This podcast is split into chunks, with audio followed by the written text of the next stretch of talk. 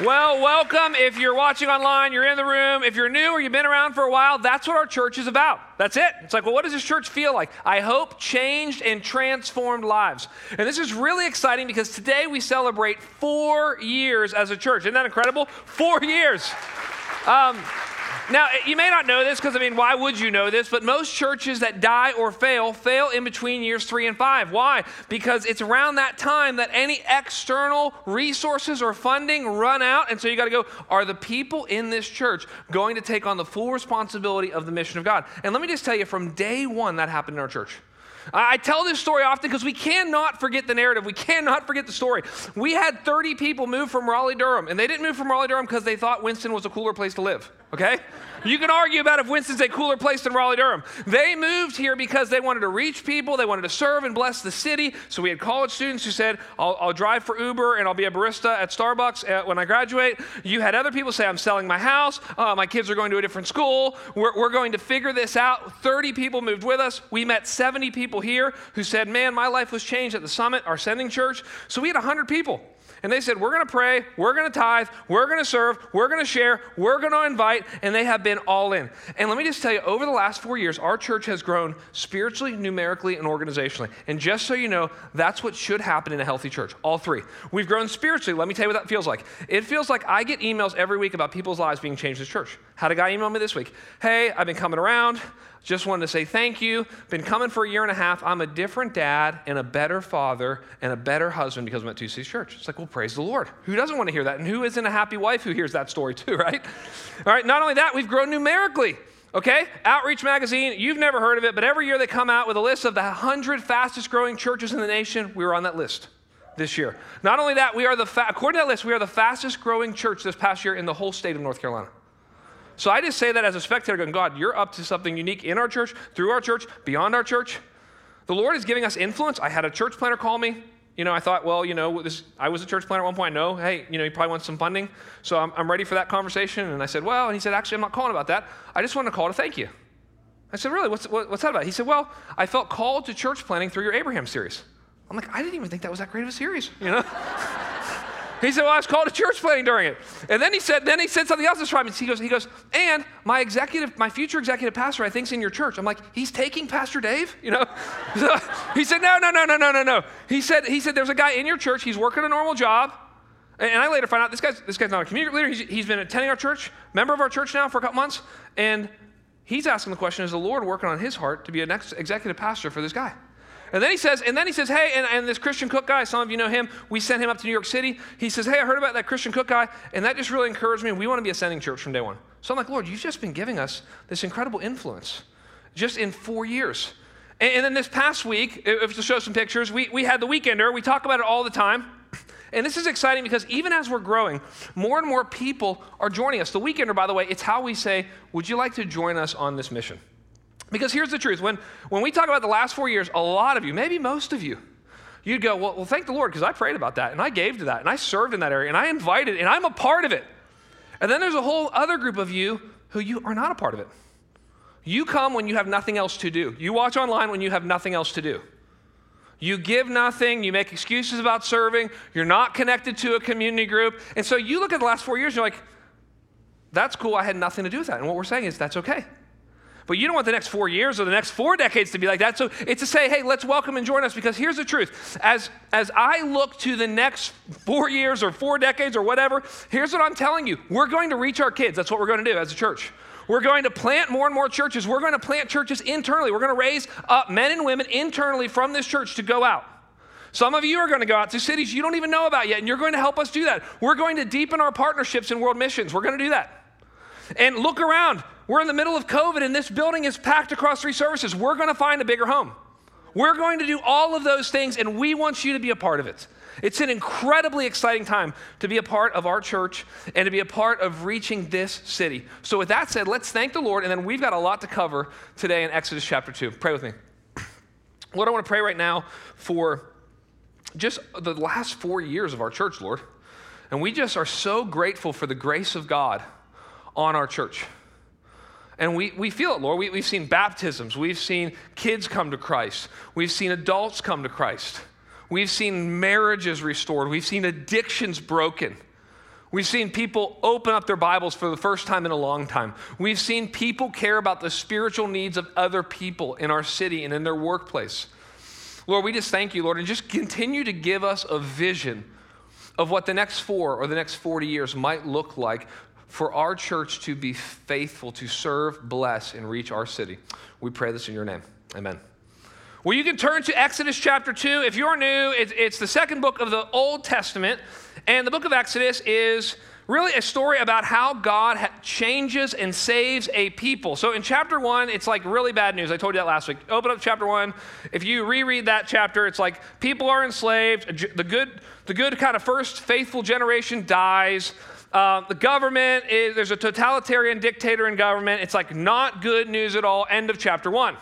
And we kind of trace this theme of providence in chapter one. And now in chapter two, we're going to be introduced for the first time to Moses. He's going to be one of the main characters in the entire book. And, and let me just tell you this the book of Exodus, the main theme in the book of Exodus, or there's many themes, but one of the main themes is, is the way out. That's what the word means. Exodus means a way out, right? And some of you, you, you know what, it like, what it's like to need a way out. You're like, I need a way out of debt. I need a way out of this toxic relationship right? I need, I need a way out of 2020. Okay, that's what we're all trying to feel. How do, how do we get out of this, right? But we all, we all kind of feel this sense of we need a way out. And, and what God does in this book, and I want you to understand this because, you know, like I said this before, you open up a book and it's a big book, like it's 40 chapters. It's like, what's this whole book about? Three words deliver, demand, dwell. That's the whole book.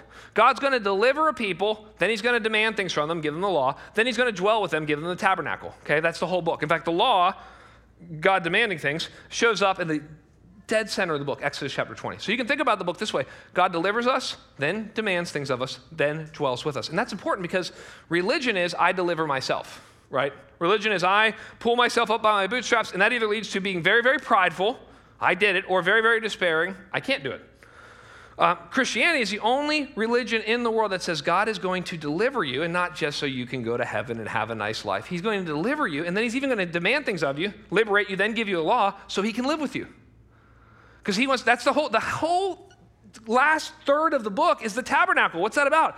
God wants to save you to have a relationship with you. That's the whole point. And that's the story of all of Scripture.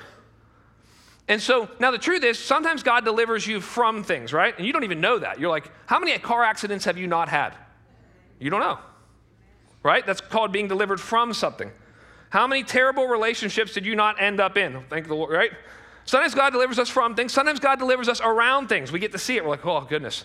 I'm glad I could see that God delivered me from that relationship or that person or that sin struggle or whatever. Most times, God delivers us through things, which we don't like. It's painful, it's long, but it matures our character and it shows how great God is. And so, what I want us to do today is that we're going to move from seeing the providence and plan of God in a whole people's lives to seeing it in one person's life, Moses. And chapter two of the book of Exodus is going to cover 80 years of Moses' life in just 25 verses. And so we've got a lot of work to do. Uh, turn to Exodus chapter 2, verse 1. We're going to kind of follow this. And, and here's the big idea. I don't have a lot of points today, but just I've got a big idea. Here's the big idea or question How is God preparing you for what is next? Right? You are one day, or you will one day be who you are now becoming, okay? And what I hope you do is, I hope this today, as we look back on Moses' life, we're going to be able to see that even through the good things and the hard things, God was using all of it to prepare him. And in the same way, what I hope you will be able to do at some level, because you can't understand your life looking through the windshield, you have to look through the rearview mirror of your life and go, oh, that's how God was working. My hope is as we look at the life of Moses, you might look at your own life and go, okay, I see how God was using my parents' divorce. Even though that's a terrible thing, God used it. And I see how God used the first seven years of our difficult marriage. And I, and I see how God used this addiction in my past, and I overcame it, and God now helps me minister to other people. And you have no idea, I mean, respectfully, but you have no idea what God's doing in your life. You have no idea that God might be using the most painful things in your life for good long term. And so, with that said, let's, let's look at the things God uses. Chapter 2, verse 1 says this Now a man, and that's going to be Moses' dad. In other places, we get his name and we get Moses' mom's name, but we don't get much information here in verse 1. It says this Now, a man from the house of Levi went and he took as his wife a Levite woman. Okay, so man and woman, okay. The woman conceived and bore a son. That's going to be Moses. And when she saw, and this is interesting for those of you guys who kind of like to trace the themes of Scripture, it literally says, when she saw that he was good. So, very similar. God sees that creation is good. Now, it's being reenacted here in Genesis chapter, or Exodus chapter 2. Mo- Moses' mom sees that Moses is good. It says this, and she hid him for three months. We're going to see this that the first thing God's going to use in your life is your family to shape you. And you're like, oh, that's, that's not good news, right? Some of you. That's not the news that you wanted. Well, here, a couple things about that. First of all, think about Moses. Moses is born at the wrong time, humanly speaking. It's like you're born as a slave in a time of where they want to kill male babies. He's, he's born the wrong sex at that time, in the sense of uh, if he would have been a woman, a female, he would have been fine. But because he's a male, they're going to kill him. Uh, he's born to the wrong socioeconomic class. He's born to some poor people, right? It's like you think he's, he's the wrong ethnicity. If he was Egyptian, he'd be fine. So he's got a real, from one perspective, he's got a really bad start to his life. But he's got something really important. He's got two godly parents who love him. You know, I, I want you to encourage you, parents, parents, and those of you who will be parents, you have the opportunity to be the most important, influential, and impactful person in your kid's life. You know, it's interesting. I was my, my son's playing baseball right now. My, my oldest son, my middle child, you know, T-ball slash manager pitch. It's, it's just, it's a mess, right? But if you've ever been to some of those games. But, but they were at practice the other night, and I go over there, and I see my son, he's talking to a couple of the other boys, and I go over to talk to him. And well, I guess one of his, two of the other kids see me, and one of the kids, not my son, but one of the kids says to the other kid, is that your dad, pointing to me? And I'm smiling, goof, walking over there. And the kid looks at him and goes, I don't have a dad. And I was like, I don't think I've ever heard anyone say that, that young. He didn't say, I don't see my dad. He didn't say, I only, you know, my dad doesn't live with me. He literally says, I don't have a dad. And I thought, this kid, I mean, God bless him. But when you, you know, what good parents are is they're a tailwind. They help you go further faster. Right? And what difficult parents are is a headwind. Right? They can make life difficult by what they did or what they didn't do for the rest of your life. And so what we see here is we've got Moses' parents they're incredibly godly. I mean, God bless them. They're trying to hide him, okay? Um, now, look what, look, listen here. What the edict was, if you don't know this, from, from chapter one, if you weren't with us last week, in chapter one, um, Pharaoh makes this edict. He says, Look, we're going to kill all baby boys, throw them into the Nile River. Now, the Nile River is not like the Yadkin River, okay? it's a little bit bigger, it's a little bit faster, okay? And so this is like a sure death sentence. And let's just be honest we don't know this from scripture, we just know this from experience. No mom is going to ever throw their kid in the river. So, what this means is they were breaking into homes, taking these kids, and killing them. I mean, I hate to be so blunt and graphic, but that's what was happening. And so they have to hide their kid, right? And so here, here's what happens. Look at verse 3. Verse 3 says this When she could hide him no longer, I mean, how do you hide a baby, right? I mean, they, all they do is cry. I don't know how you do it. But she was able to hide him for a little bit. When she could hide him no longer, she took for him a basket. Now, you're going to see here, it's looking back. This, this is very much like Noah in the ark.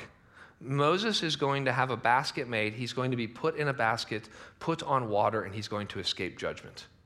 See all the isn't scripture beautiful how it's all interconnected? Here's what's happening here. She could she when she could hide him no longer, she took for him a basket made of bulrushes and dabbed it with bitumen and pitch, same things that were made in the ark. She put the child in it and placed it among the reeds by the river bank. Verse 4, and his sister, Moses, by the way, is the youngest of three. There's Miriam, there's Aaron, and then there was Moses. And his sister, we don't know how old she is, but she stands at a distance to know what would be done to him. Now, here's what's interesting Moses' mom and dad have to do immediately what you and I will have to do eventually with our kids. Make sense? They have to immediately say, all right, all right, look, I'm going to do the best I can with what I have for as long as I can. But I'm going to eventually have to give my child to the Lord. And I'm going to eventually have to trust that the Lord is going to take care of him or take care of her, right? This is a big, this is, by the way, you know, people always wonder, like, well, why do we do certain things? Why do we do, you know, parent dedication or parent commissioning and child dedication? It's really to reenact this moment. It's to say, look, we need to, at a very young age, as very young parents of very young children, we need to realize they're the Lord's. And what are you going to do? You're going to try to protect them all your life from everything that could ever harm them? Are we going to bubble wrap them? I mean, right? I, now, it's like I had a conversation with a very godly older man, and we were talking about raising kids, and he said something to me. He said, You've got to decide there's going to be a time you're going to have to send your kids to war. You could decide when, I mean, you know, I'm talking spiritually. This is, when is it? And how are you preparing them? Because, you know, you, we can't ultimately protect them, we have to prepare them. It's like, I didn't tell the story in the first service, but uh, my daughter, she's into reading all these books. She's eight years old. You know, we're trying to, it's hard, right? You're trying to watch, like, what books are they reading and what's in it? And when, you know, it's like if anything, anything written after like 2012, I'm like, I don't know what's in there, right? You know, that's sometimes how it feels. And so the other day, you know, yesterday actually, uh, my daughter comes over to me and she's like, Dad, there's something in this book that made me feel really weird. I want to talk to you about it. And I won't go into detail about it. So she shows me it. It's in a, I mean, it's not an inappropriate book in, in a whole, but there's this whole section, of course, all about with a sexual agenda, let's just say that. And we, when we talked about it, I said, Addie, I said, I trust you so much. I said, you, and, and I said, you're not going to be able to tell me anything that scares me. And there's nothing you're going to talk to me about that I don't already know. What am I going to take the book away for her and tell her she can't read anymore? And, and I don't know, put her in some glass padded room where nothing can happen to her? It's like, well, you know, we did our research. We're trying to make sure that she's not reading completely inappropriate things, and we're trying to make sure that at age appropriate ways we're talking about it. But it's like, you, you don't want your kids to be naive, you want them to be innocent. And, you know, when you figure out how to do that, tell me, okay? It's very difficult. but we're just, you know, so, so that's what we're trying to do. And so they realize they have, they have to give their, their child up to the Lord. Now, now, look what happens. This is where you got to trust because it didn't look like he was going to be okay. He's in the Nile River. But I want you to see what happens next. Verse 5 Now the daughter of Pharaoh, so the right person, one of the only people who would have the power to do something nice to a Hebrew person to be okay. Now the daughter of Pharaoh came down to bathe at the river. She goes to the right, she's the right person at the right place in the, at the right time. This is how providence works. God's working every detail of our lives together. While her young woman, uh, yeah, her young women um, walked beside the river. She saw the basket among the reeds, so maybe it gets caught, we're not sure, and, and sent her servant woman, and she took it. When she opened it, she saw the child, and behold, the baby was crying. She took pity on him and said, This is one of the Hebrews' children. Verse 7 Then his sister said to Pharaoh's daughter, Shall I go and call you a nurse from the Hebrew women to nurse the child for you? And Pharaoh's daughter said to her, Go. So the girl went and called the child's mother, and Pharaoh's daughter said to her, Take this child away and nurse him for me, and I will give you your wages. So the woman took the child and nursed him. So this works out so much so that Moses' mom gets paid to be his mom. Some of you moms are like, How does this happen, right? She ends up getting paid. We don't know for how long. We don't know if Moses, you know, you'll see this in a moment. But, but here, here's another principle from Scripture that, again, there's difference between principles and promises. Principle is like you see something that happens and it, it often will happen or sometimes does happen, it's not a promise. But a principle from Scripture is sometimes when you give something up to the Lord, you get it back. Right? I mean, this isn't the only time this happens. What does Abraham do? I'm willing to give my son up. It's another, I'm willing to trust you, Lord. I'm willing to trust you've got a plan. This doesn't make sense to me. And the Lord gives them, gives Abraham Isaac back. So what ends up happening is Moses' mom makes a decision, Lord, I'm going to trust you. She gets her child back. Now, look, she'll have to give him up again in a minute. If you, look, if you go to verse 10, here's what it says. When the child grew older, so we don't know exactly how old this is, maybe somewhere nine, ten years old, she brought him to Pharaoh's daughter, and he became her son. If you write in your Bible, you might want to write first adoption in the Bible. Isn't that interesting? You know, we th- Christians have been adopting before Brad Pitt and Angela Jolie made it cool, okay? If you know that, you can read about that. They, they actually made it culturally cool. It's like, oh, it's cool. Celebrities adopt. Maybe we should adopt. Christians have always been about adoption because we realize God has adopted us. And what's, what's amazing is you've, you've got, well, let me finish the sentence here. It says, she became, he became her son, verse 10. She named him Moses because she said, I drew him out of the water. Now, this is so interesting because what happens, and this is a lot like your life, his life doesn't start out well. He's got great godly parents, but like, again, he's a male when he, when he would have been okay if he's female. He's a Hebrew when he would have been okay if he was an Egyptian. You know, he's born at the wrong time to the wrong family, I mean, humanly, culturally speaking. But then at the same time, God's moving everything together where now his life's changing for better. It looks like, humanly speaking again. All of a sudden, he gets to be in Pharaoh's house to the glory of God. This is exactly what you guys want. You're like, I want to be Tim Tebow. I want to score the touchdown and God give the glory, right? That's who we all want to be. We don't want to not make the team to the glory of God. We want to be Tim Tebow, glory to God, right? And so what's happening is, what's interesting is early in his life, and by the way, Acts 7, Hebrews 11, if you want to write those down eh, for community group stuff. In Acts 7 and Hebrews 11, parts of that cha- those chapters talk more about Moses because he's such a big character and uh, person in Scripture. And we're told that he gets an Egyptian education. That's what we're told in, I think it's Acts 7, we're, that he gets a Egyptian education while in Pharaoh's house, which would have been the, it's the Harvard of the day the Princeton, the Yale of the day, he ends up getting the best possible education. You go, because people go, well, God can use anyone. Well, that's true, but he often likes to prepare them. You know, don't use that as an excuse to be lazy. I can eat Cheetos all day on the couch and God will use me. Well, maybe, maybe, right? But maybe he wants to use you and prepare you and change you. And so, okay, eh, Moses is going to write the first five books of the Bible. The most foundational, formative part of the scripture that everything else references. What does God do to, to, to prepare the person? Who's going to write that. He lets them get the best education possible. I, just so you know, Christians have always, I don't know how we've become in society considered the anti intellectuals. Christians, when we got to the New World, America, they called it the New World, when they got here, they built Harvard in five years. I mean, go read the history. They were freezing and there was famines and they were dying. And they're like, we got to build Harvard. Because we love education. We've got to educate the mind. And I think today we just lost this. I mean, we, we should take every freshman in college and go, if you will, I want you to understand what your ancestors had to go through to create an environment where you could have four years off to learn. And that you actually, you actually have as much freedom as you will ever have and a respectable identity. Those will never go together again. So you're a respectable university student, and you get four years. Some of you five years. Some of you six years.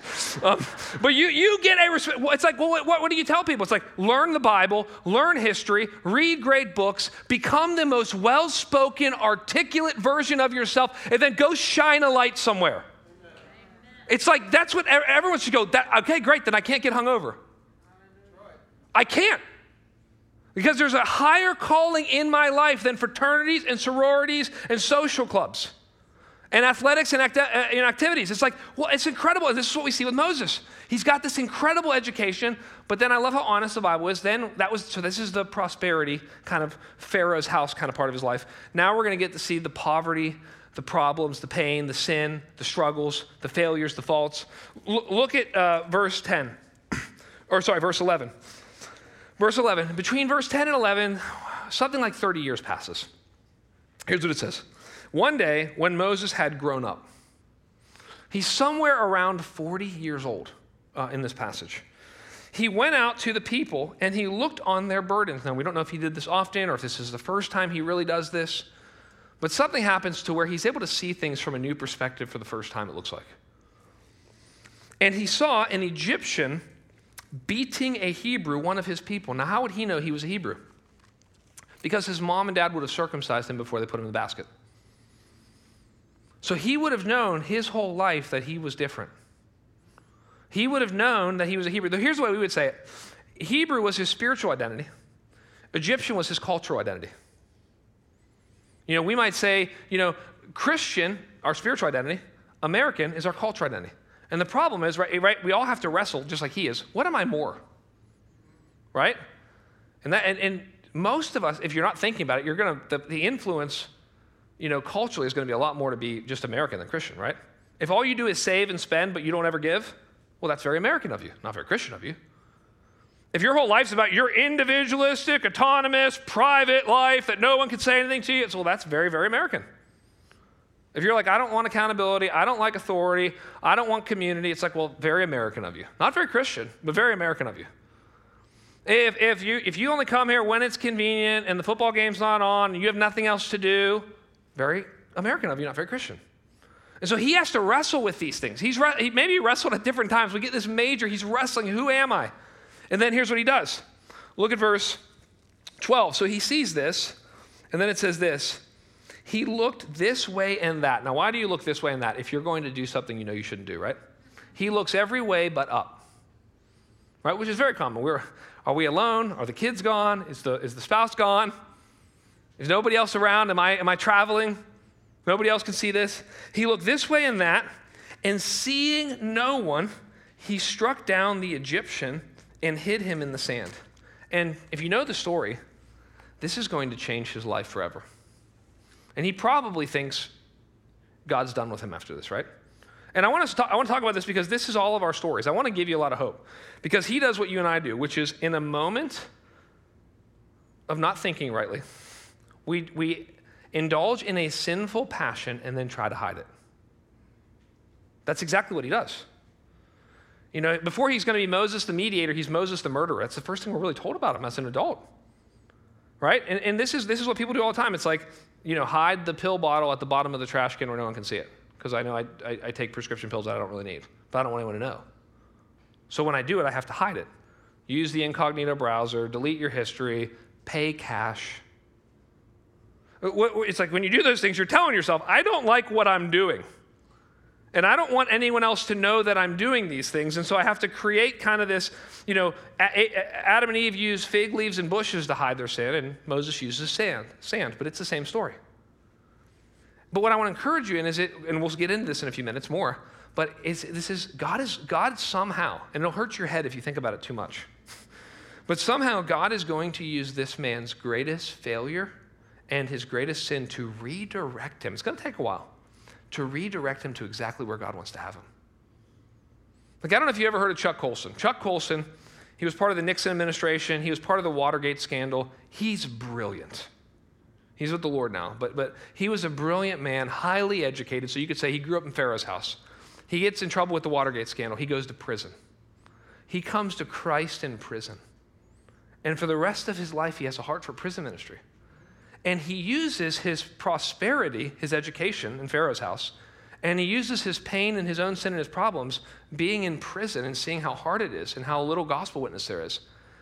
And Chuck Colson ends up having a worldwide prison ministry. Now, did he want to get there that way? Probably not. Be publicly humiliated and go to jail? But man, I'll tell you, there's a lot of people in heaven right now that are thankful that Chuck Colson did that and that the Lord redirected his steps through all of that. And so what happens is Moses, he sins grievously. And then look at verse 13. When he went out the next day, so he's like, all right, no one probably knows about, you know, uh, that I killed this guy. I mean, I did tell my one friend, you know, and this, it's like people wonder how, how are people going to find out that he, he ends up, uh, you know, killing this guy? He, he probably, we don't know for sure. Probably happens what happens in our you know, in our, in our uh, churches today, which is he probably said, hey, listen, I did this, please don't tell anyone. And then that person went to community group and goes, hey, guys, we need a prayer request. Moses killed someone. Um, we, need we, need, we, need to pray for him. So somehow it, it got out. The next day, behold, two Hebrews are struggling together, and he said to the man in the wrong, why do you strike your companion? And he answered, Who made you a prince and judge over us? Do you mean to kill me as you killed the Egyptian, right? And this is what happens. If you, by the way, if you ever try to confront someone about their sin, and they're not humble and they don't want to really grow and they don't really want to repent, they'll just point out something you've done and a reason why you can't say anything to them. And they actually already have thought through this, right? Really sophisticated people know what they'll say about you. Some of you do this. You actually know what you would say about somebody if they ever tried to call you out. You've kept the, you, you know, and is it, did they, have they done something worse? Because you'll be ready to tell them.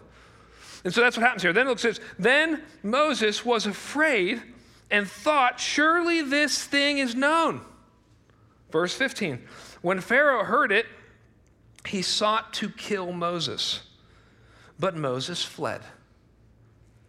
He fled from Pharaoh, and he stayed in the land of Midian, and he sat down by a well. Now, this is a dark season in Moses' life, and we don't know, you know, we read these verses. He's going to end up being in Midian for 40 years.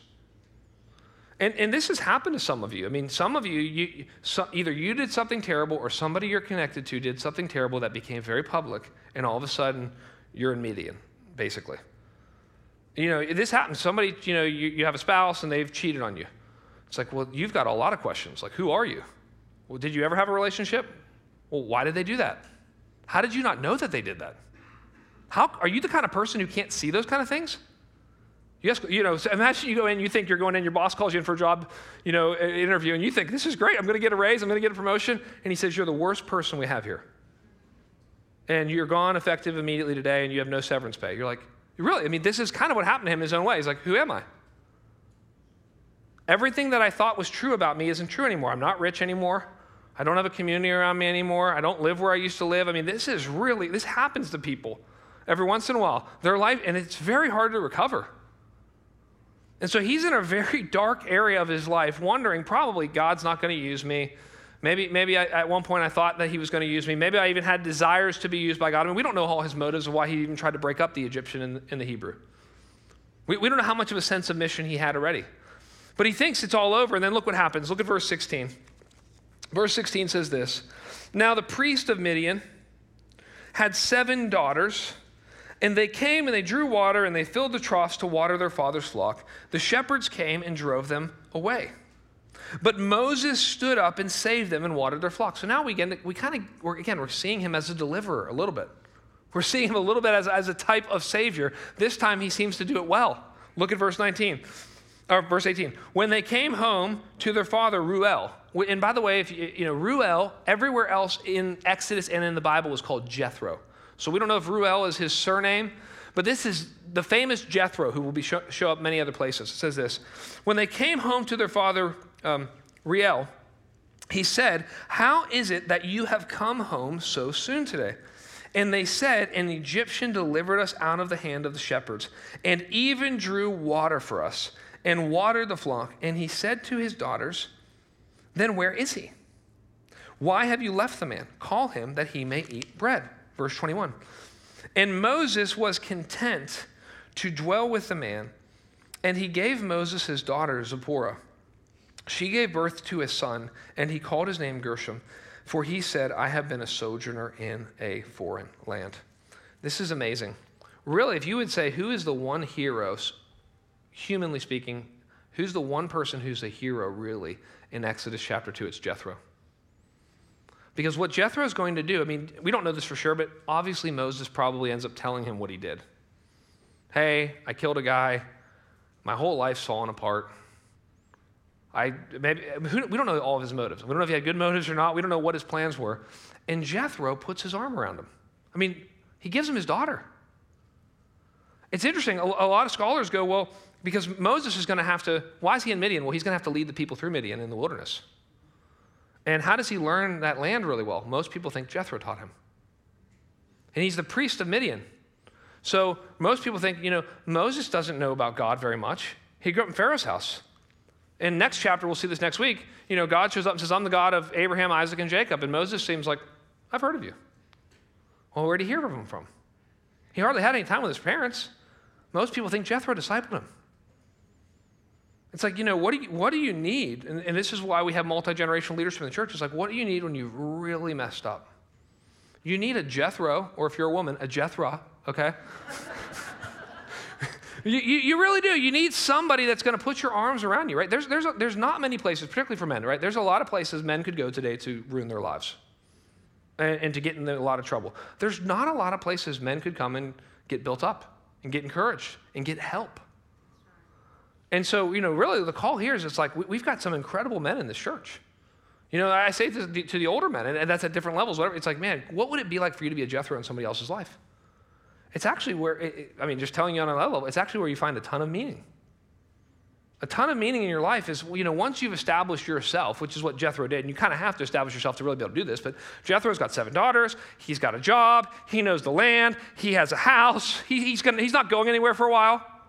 And so he's got, he obviously has a big enough house to say, hey, Moses, you can stay. Here's a daughter. Most people think he taught him how to shepherd. He taught him about God. He taught him about the land. It's like, man, uh, we, we live in a fatherless generation. Some of you older men, you're going to need to help some of these young guys. Here's how you get a mortgage. Here's how you do investing. Here's how you read your Bible. Here's how you respect a woman. Here's how you raise kids. People don't know how to do those things. And so, you know, a multi generational church, either you're looking for a Jethro or you are a Jethro. You're looking for a Jethro or you are a Jethro, okay? And this is going to be the key. I believe this is the key turning point in Moses' life. We're going to see that for the rest of Moses' life, he's going to seek his father in law's advice. I mean, what kind of guy do you have to be? I mean, what, what, what a great view of your life. Be a great father in law. You know, be the type of man or be the type of women other people look at your life and go, I'd like to learn from you in at least one area of your life. And then experience the joy of releasing them and seeing them be fruitful and successful and faithful in different areas of their lives. So, this is what changes his whole life. Verse 21 says, verse 22, she gave birth, or sorry, verse 21. He was, and Moses was content to dwell with the man, and he gave Moses his son Zipporah, and she gave birth to a son. And he called his name Gershom. So, interestingly enough, chapter 2 begins with the birth of a son and it ends with the birth of a son. And in between is just a story of a bunch of great daughters. That's, that's the story. It's really neat. And uh, it says this He called him Gershom, for he said, I have been a sojourner in a foreign land. That, that part of what's happening is there's going to be no quick fixes for Moses, right? He's going to have to be mentored by an older man. He's going to get married and he's going to have kids. Now, we're not saying you can't be used by God if you're single. Obviously, you can. That was the story last week of the midwives, greatly used by God as single women. But what does God often do? God often says, okay, I'm going to give you a lot of time. You're going to spend time around great older men or great older women. You're going to get married. You're going to have kids. And there's something that happens when you have a child and you're responsible for somebody who will outlive you. As soon as you're responsible for someone who will live much longer than you, it changes the way you think about life. Moses is going to end up being a shepherd. Okay? If you read in, in, in the book of Genesis, it says that the Egyptians despise shepherds. So God's doing two things. First, he's getting Moses out of Egypt. Second, he's getting Egypt out of Moses. He, he's got to get this whole old mindset of how you think about things, of how you think about sex, of how you think about leadership, of how you think about family. Just so you know, the reason we call ourselves Two Cities Church is because we're going to be a city within the city. We're going to do everything that's meaningful differently. We do money differently, we do family differently, we do forgiveness differently, we do leadership differently. We, we do it all differently. And Moses is going to have to learn all of these things. And then look, look how the chapter ends. So far, God's not been mentioned by name until we get to verse 23. It says this During those many days, the king of Egypt died. And the people of Israel groaned because of their slavery, and they cried out for help. Their cry for rescue from slavery came up to God. So, what does God providentially use? He uses pain in your life, He uses prosperity, He uses problems, He uses people, and He uses prayer. I mean, what, this is, these people have been praying for 400 years. You want to talk about, I mean, this is the first mention of unanswered prayer in the Bible.